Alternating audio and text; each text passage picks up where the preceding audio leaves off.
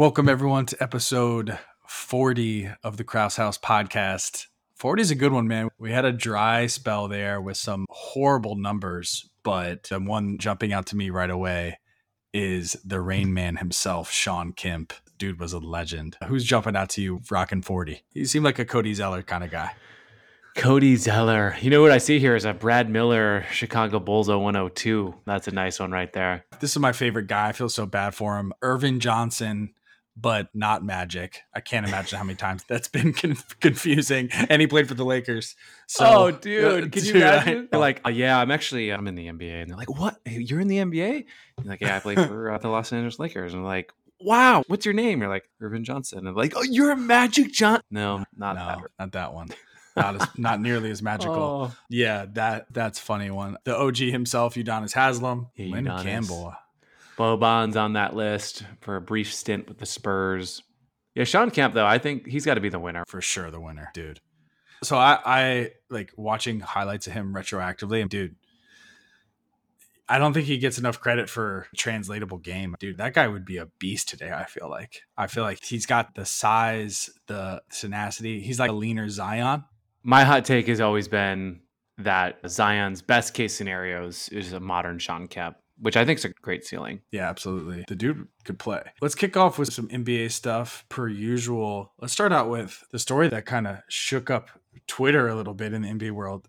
The Adelaide 36ers. Dude, Ooh-wee. taking it to the Suns. It's preseason. Look, I get it. But I ran back the box score. You got 20 to 25 minutes from the starters. Guys like Cameron Payne, who have been in the league for a long time, played I think 30, 36 minutes, right? Like they were out there. And then I think at the end of the day, right? Another takeaway is they certainly weren't trying to lose. I think anytime you get that preseason, this happens in college basketball sometimes. Randolph Macon Academy beats UVA or something like that. And everyone's like, but it has usually no correlation to how the season performs. But at the same time, these guys are professionals and not trying to lose. But what were your thoughts when you first saw that? Where did you believe it? Did you catch any of the highlights or anything? What'd you think?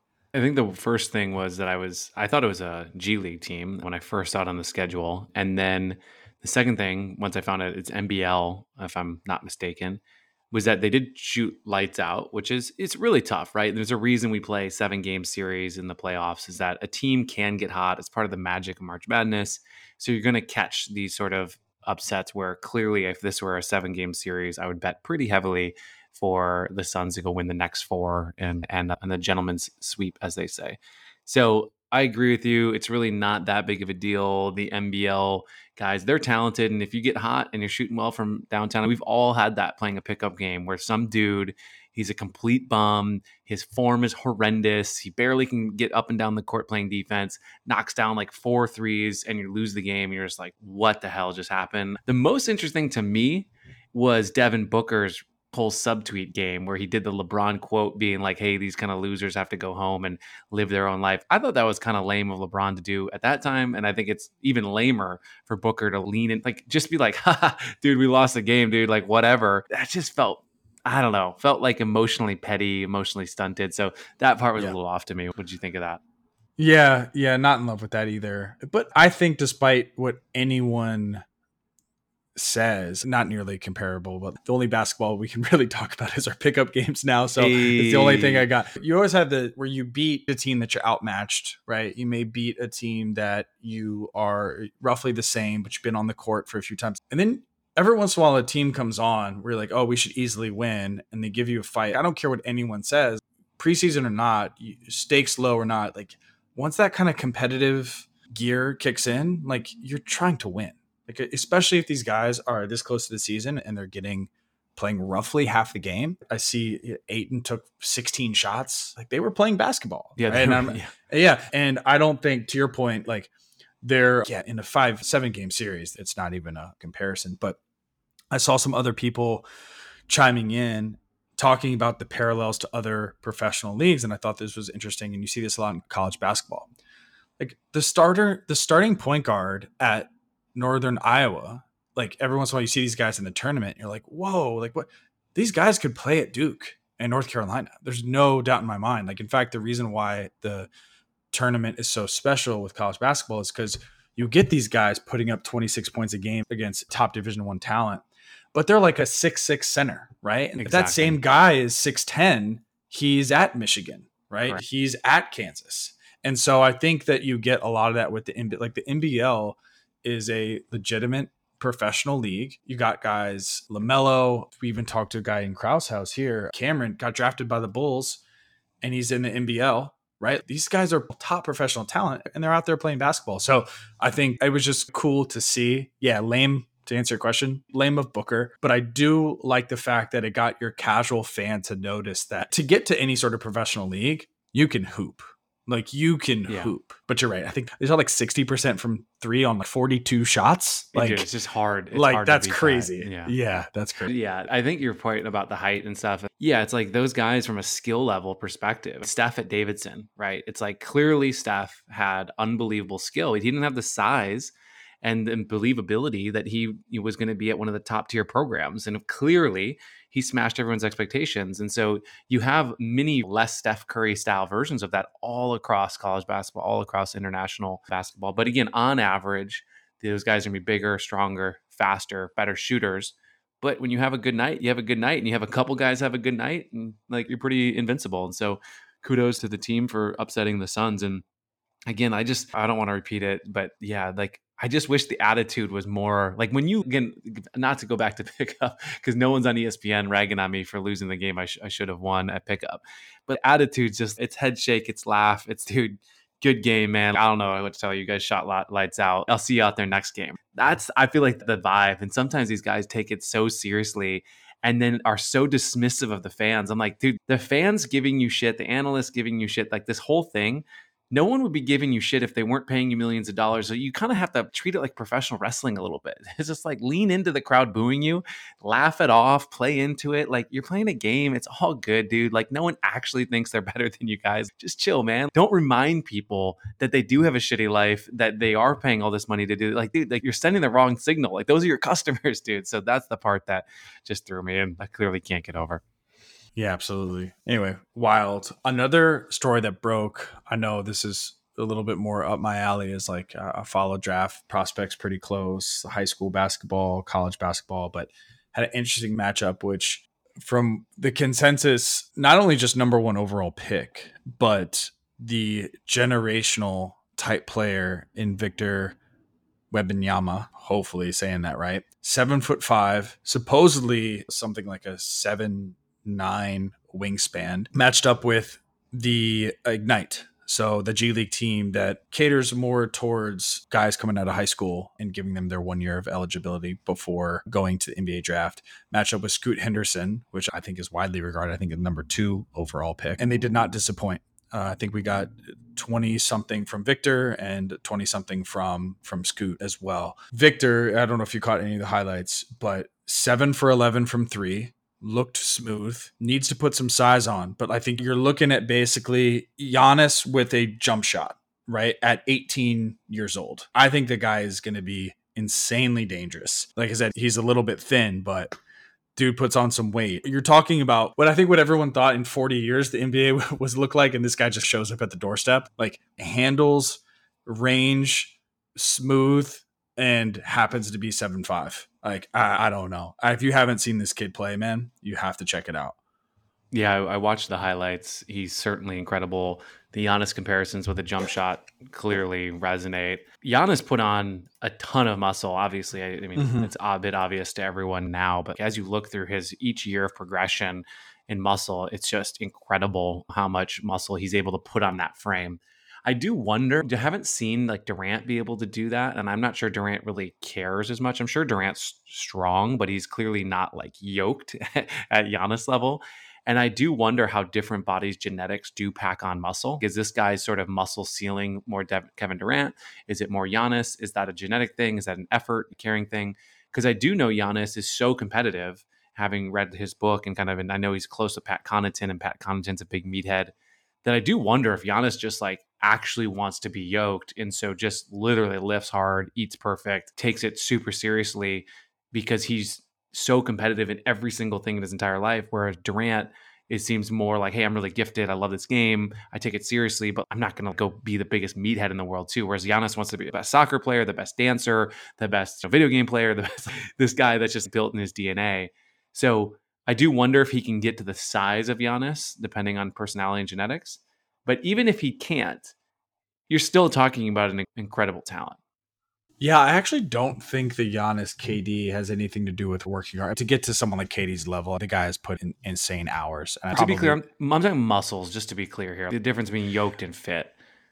Yeah, yeah. So I think it's a business decision in the sense that the way that Giannis plays, he couldn't get by being that thin right? Um, Correct. Yeah. KD is much more skilled at the game of basketball than Giannis is. Absolutely. Giannis is insanely powerful, and he knew that hey, if I want to start euro stepping from the three point line to get to the bucket, I need to be sixty pounds heavier. I just need to body people, and that was just purely decision. And I think that if KD had to make the same decision, he would. I think KD, like arguably, right? This is consensus against coaches, players in the league might be one of the most skilled offensive players to ever play basketball. So yeah, like, I agree with that. Put putting on a lot of muscle doesn't do a whole lot for him. I'm sure it could help, but being that size, right? You're talking maybe 10 pounds, something like that. But like the, to be a size of Giannis didn't affect it might even adversely affect his game to a certain point. Yeah. I mean, Giannis's bad jump shot could be because he's so muscular. I'm not saying yeah. it is, but certainly it might. I, most yoked people aren't super great at shooting, right? You look at Steph Curry, Klay, Steve Kerr, Reggie Miller, all lean muscle builds just like Kevin Durant. Is that what happened to my jump shot? Damn, dude. Okay, that's fine. no, so might be a good thing to say. Victor will probably not go the Giannis route. In fact, he strikes me as the guy that's landing somewhere in between, right? Where I don't think if he gets anywhere near with his frame, if he gets anywhere near Kevin Durant, like skill level, oh my God, you're looking at the, the pretty insane comparison there. But if he can put on a couple pounds and kind of be that in between where he could step out and also body people inside, that's insane. I mean, even they're probably going not certainly not going 100%, but even when that video that surfaced with him playing one on one against Rudy Gobert, it's just crazy to see him step out on NBA guys like that, get them shaking on their on the heels and do like a step back 18, 20 footer. I mean, that young, I think at that time he was yeah. maybe 17 that's crazy. But don't sleep on Scoot. I've been following Scoot for a while too. I know we're talking a lot about Victor, but went to Ignite at 17 years old. So I think he graduated or at least reclassified, right? So I think he like got out of high school early. Couple, obviously, the biggest names in college, eye- eyeballing him with every offer that you can imagine. But really well-rounded player, really talented player, plays on both ends, like one of those crazy freak offensive talents that just just has it. Like reminds me of a like a Monta Ellis, right? Just like where did you get all that in such a short amount of time? Is like just a very good scorer. So it was cool to see those two match up in a setting like that. Always, yeah, it's exciting to see these young prospects come up, and I hope Victor goes to summer league and we're able to watch him, I certainly will want to get tickets to that game. But I, one thing before we can move on from the next topic is I do think he probably has a little bit of like a, a worst case scenario is looking like a Porzingis type situation, right? And a best case scenario, sort of Kevin Durant, but even bigger. And that's a really that's a nice range, especially if you're thinking from a general management perspective. I know Porzingis has not been at the level that people are excited about. That's that's that's an exciting range to play from, uh, certainly. Yeah, that's true. Another quick thing in regards to the upcoming draft class that's widely regarded as the best one we've seen in probably a decade. Going through there, two twins on there, the Thompson twins, and it was really cool to see everyone either has G League, some sort of country, or some college associated with their name. That's the first time I've ever seen overtime elite on the draft board. So shout out to the guys yeah, at overtime. That's overtime. crazy. Putting together a league like that is really difficult to do, and they're getting the consensus top five high school players in the country to go and play. That's a, an amazing feat to, to pull off, and I think they're projected mid to late lottery, actually back to back, both twins. That was super cool to see. Love seeing the more dynamic names as a part of the game than ever before. So does that mean they're twinning? Oh god, dude. You you need one boomer reference per Hey, per, hey William, edit that out. Edit that out. No, keep it in there to show everyone. Boomador, dude. Boomador is back. Two that you always, what I've noticed too, we've never talked about this. The first time we're going to talk about this is, oh, is live. live, huh? You, you do the first, you usually do the boomer reference. And you're also the first one to do an explicit tag. I noticed like I have this ongoing joke in my head. We'll go like you go like 33 minutes in the podcast and then you drop an F and I'm like, oh, I gotta put the explicit tag on Spotify. Damn, dude. Yeah, you're I definitely I've gotten better at not swearing, but yeah, you're absolutely right. Granted, we're all adults; it doesn't matter. But it's just funny. I'm like, oh wow, like I gotta put the I gotta put the little e next to the episode in Spotify. But it's all good, dude. Do your thing. This is what it's about. If you want to f bomb the whole time, that's what we're here for. sounds so ridiculous, but I thank you. thank you very much. Looping back, we certainly haven't talked about this publicly together, but I'm sure people either following in the Discord or on Twitter kind of saw the Phoenix Suns Sarver minority stake grow up for grabs. This is probably a lengthy session, but we both just discussed that we don't have any hard stops, so let's get into it. Let's go back to the original news of the story breaking that so Sarver gets suspended and a $10 million fine and said there's no chance in hell that he sells the team. Almost 24 hours later, right? He announces that he is selling the team. And we're getting texts, we're getting DMs, we're getting tagged on Twitter. Hey, you guys should, this is your shot. Let's do it. So I want to take this step by step and maybe go slow. But like when you first heard the news that his 35% stake was going up for sale, what was your initial reaction personally and as it pertains to Krause House? Yeah, personally, I felt like it was it's exciting to always see new ownership get involved, and so felt that that's always good energy to bring in some new owners. From a Krause House perspective, I was I don't want to say bummed because that's not quite the right word, but just like felt like it'd be a really complicated scenario for us to step into. You have this unknown new structure that we are trying to kind of work with ownership groups that currently are open minded and excited and interested about this space. And then you have this urgent open market well, a lot of publicity it's an espn front page and you can imagine that's the exact opposite and then there's going to be urgency right and then you also have a, you know, a rush to the highest bidder not necessarily the highest value add owner on the cap table as well so just kind of like from our narrative perspective, a lot of things going against us. Uh, also, rumors of the valuation going up and up and up and up as well. So the delta on the thesis started going down and down. But I think that as I sort of mulled on, I think you and I talked to some kind of friends and peers. It started to dawn on me like, hey, there's at least an opportunity here to bring the idea to the public, bring the idea to the different majority ownership groups. Tracking down who's bidding and how do you get a hold of them and networking your way is a challenge in its own right. But that's probably a really productive process and learning a bunch and exposing the idea. And so my kind of position on it changed pretty dramatically of saying, we need to talk to every single ownership group about this idea, why it's interesting, and then you start to realize a lot of these folks already own assets in other leagues or potentially already in the NBA, maybe for minority positions. And it gets really interesting and compelling. So it's certainly been taking a, a big chunk of our time prioritizing and focusing on networking to these groups, getting the pitch, getting in front of the decision makers, explaining it, and then w- trying to work on the next bidding group to, to be able to continue to have multiple shots on goal. So it's been exciting now in that way. What's been your journey with it? Yeah, I think every once in a while, looking back, there's been these moments of just kind of inspiration and motivation about the community and what's been constructed at Krause House. And that was one of those moments where I had the exact same intuition as you. In fact, the more public the sale, I think what I had thought was the worse our chances, right? Because you get celebrities coming in, you get private equity coming in, you get billionaires coming in. There's just it's really tough to separate signal from noise in such a such a spotlighted event and these deals happen so fast, right? Just like venture, the hot deal can get closed really quickly and this was one of the hottest deals that we've seen. But the inbound that we got from people with like people that really cared and really wanted to see this happen was so divert. Like people I hadn't talked to in a really long time, maybe since early days of Krause House, people that I've talked to on the venture side of things were just like, hey, I might know this person. Do you want me to reach out? And it was just crazy to see that of like a bunch of people coming together as a collective to at least try to make something happen was really exciting to see again. I just want to highlight that is that we've talked about what is a DAO in a worst case scenario. And I've talked about, I think at worst case, it's like this alumni network. And what is an alumni network? How do you tokenize an alumni network? And what does that mean? And what does the DAO do? And like all these questions.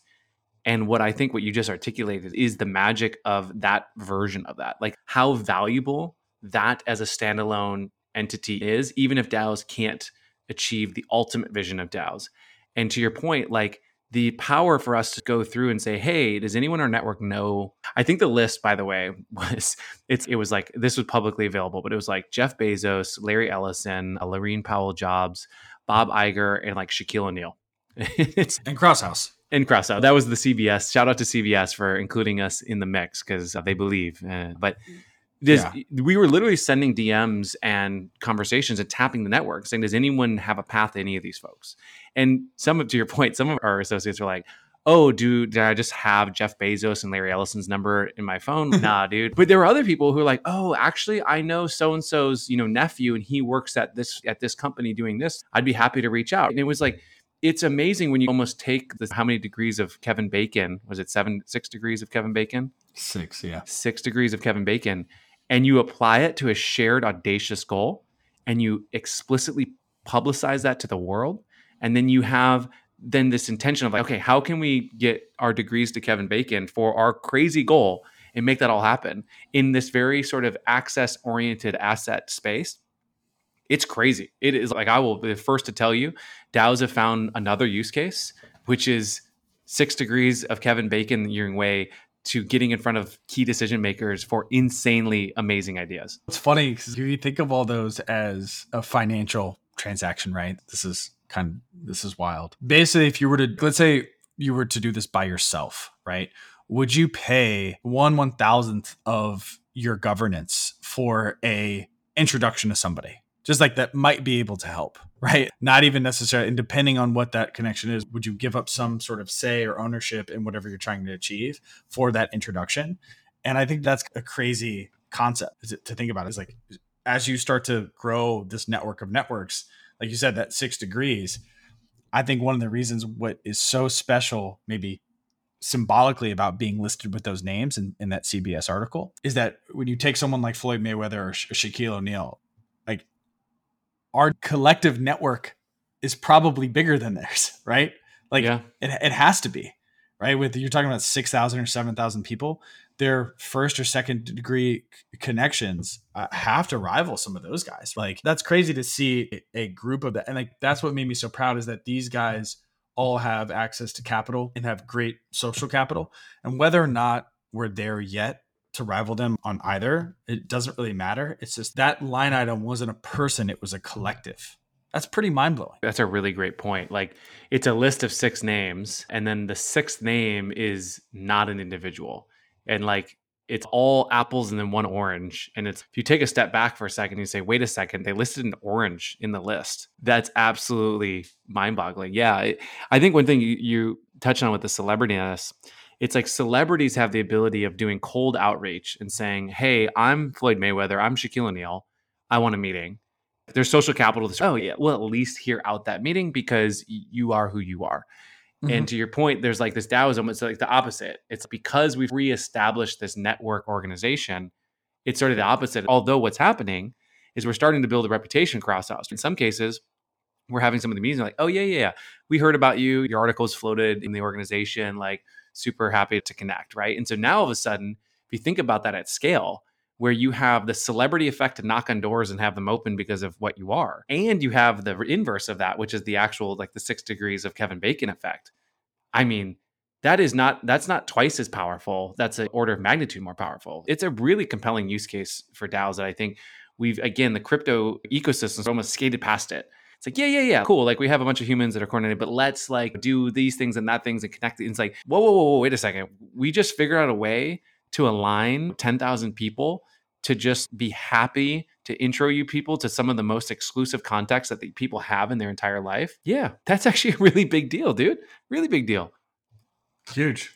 Yeah, huge. Yeah. Fast forward, we don't really know where things stand. We do have some back channel that says, hey, if a guy like Jeff Bezos comes and shows interest, sounds like people are running for the hills. You do not want to get into a bidding war with Jeff Bezos by any stretch of the imagination, but it's like the progress kind of seems to be somewhat in limbo at, at this state. Rumors, some people maybe dropping out, some people are gaining some appetite on there. So TBD, but still, in hindsight, here's what's crazy to me is that this is what I love about this is I had an opinion personally of our best chances of making something like this work. And it was like, and again, just one man's opinion.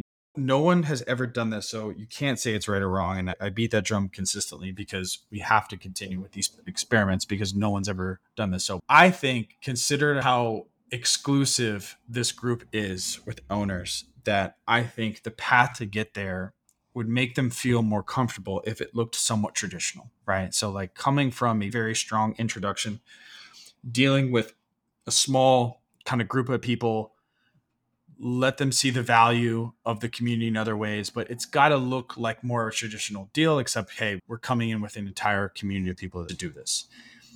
And what I love about the Suns thing, regardless of where it is in its current status, is it was it tested the exact opposite.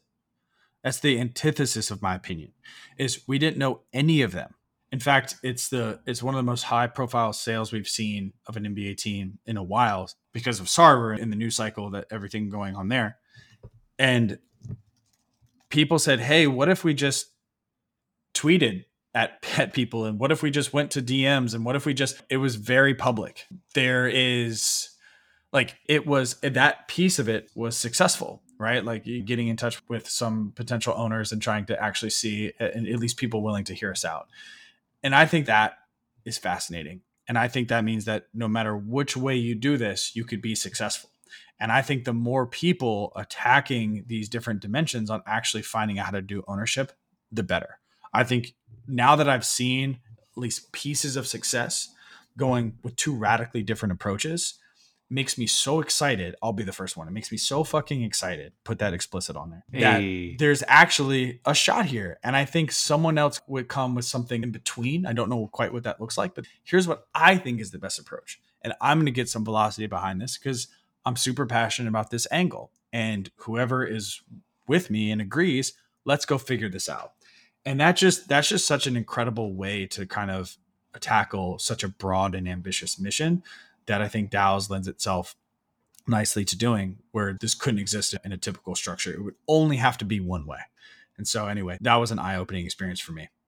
Yeah, I recently read a quote by Marc Andreessen, and he's a really prominent venture capitalist, founder of Netscape. But he had this really great quote, and I thought, as this was happening, it just came back to me. It's like the world is a very malleable place. If you know what you want and you go for it with maximum energy, drive, and passion, the world will often reconfigure itself around you much more quickly and easily than you would think. And I would say if there's been one true quote for my personal journey with Krause House, it's that quote. I read that too. Yeah, yeah. I'm really glad you brought that up. And we didn't speak about it either. I read that and I was like, damn, that's highly applicable to the things at Krause House. People are shocked to find out how little social capital we had in sports, right? Like they're literally mind blown. But that's something is it didn't really matter too much because a lot of the people that were early days Krause House didn't have a high social capital in the sports world either. It was just basically mission and then like we always talk about that network of networks and the network effects of those networks. Sorry, a lot of networks there. That's what kind of attributed to some of the early traction that we have. And now it's just exploded. And I, yeah, I loved reading that because I think that's exactly what happened. I don't think there's been more drive around something for the majority of people I talk to that are pretty consistent contributors at Krause House is they consider something. I don't think I've had drive like this to do something in a really long time, which is always great to hear.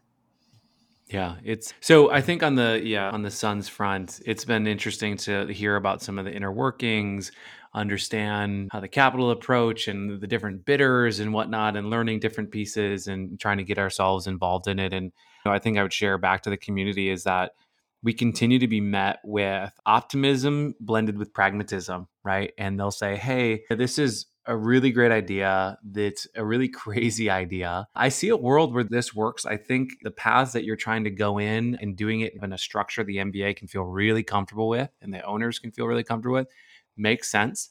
I think the pieces that we still have to figure out is the terminology. I think the legal structure mechanism works as well, but I think getting them more quickly more familiar with it. I think it still takes a lot of words to get someone's head wrapped around it. So you have to be a bit of a believer out of the get go, and then all the words start to make extra sense, right? Whereas if you're cynical or somewhere in the middle, it just takes a lot of time working through there. But it's been fascinating. I continue to be more optimistic than anything having talked to multiple groups now and just hearing their questions their concern areas and we have really good answers for really all the tough questions and the right structures and mechanisms to deliver something that makes sense for all parties. But it's also a time and kind of numbers game right? Like it, it takes time to even get on people's calendars and then you meet and then you, they have follow-up questions and then those loops take time and then you're trying to have another conversation with another group and it's this really strange thing and then they're moving urgently on their bid and so they're distracted with any of these tangential. It's hard enough for them to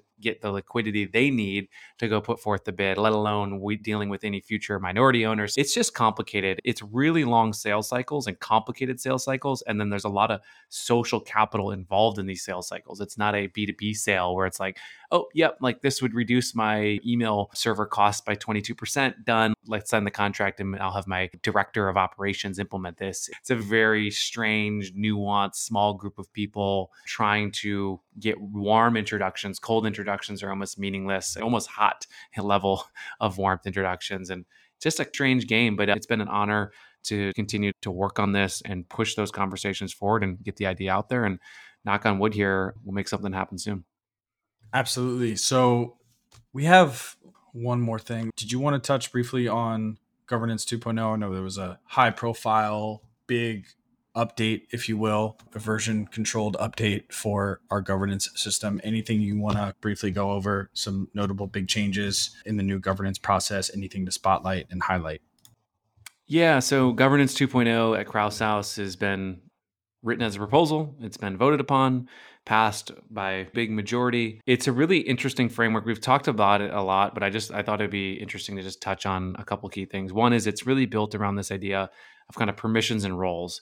And so a lot of organizations and thinking is often this person has both roles and permissions tied up in the person. And it's trying to decouple that and saying, okay, there are just permissions out there. Those can be created, they can be destroyed, they can be transferred. People's roles can be changed, and giving the token holders the power to do that. So instead of the token holders have to doing everything like proposal by proposal, they have finer kind of surgical equipment to that kind of combines to be able to do a lot of different things. So as I think about it almost as making everything into Lego pieces and then giving the token holders the ability to change out one Lego piece. And so I think that fundamental structure is really powerful. It's early for us, but it's really exciting. The second thing I want to highlight is that we're really playing with this new idea of taking our ENS name and having an attribute that points to the governance state of the DAO. And that structure, right now, it's hosted on GitHub, which we don't love. We're looking at maybe using Radicle. There's a bunch of pros and cons to using something like GitHub versus Radicle, but it's this idea of having a Git style repo that has versioned, of course. It can be forked, it can be modified, people can create their own changes. That object, so when a proposal goes past and it's live, it's attached to a commit that's saying this is the new update. So it's a very text heavy version of the governance. But what it'll say is, okay, so let's say someone new wants to run the Twitter account. It's basically an explicit permission saying, okay, we're going to generate this new permission. We're going to grant it to this individual. The community can, of course, change that in the future if they want. But this commit is changing the governance state of Krause House in the repo that says, okay, this new person has the Twitter logins. And that's now it's verifiable. We can also look at the, the chain, it's mostly immutable. And we say, okay, that person has permission to go do that. And if this proposal passed, this commit is the one that will be updated on the ENS.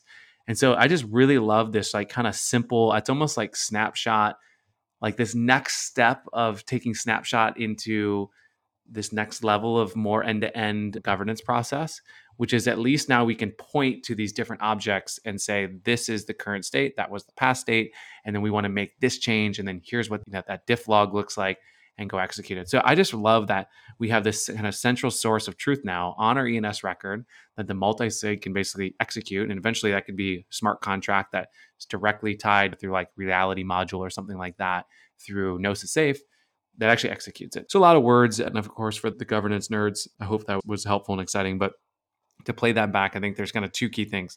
First thing is that governance 2.0 allows for roles and permissions to be more surgical for the kind of contributors as well as the token holders.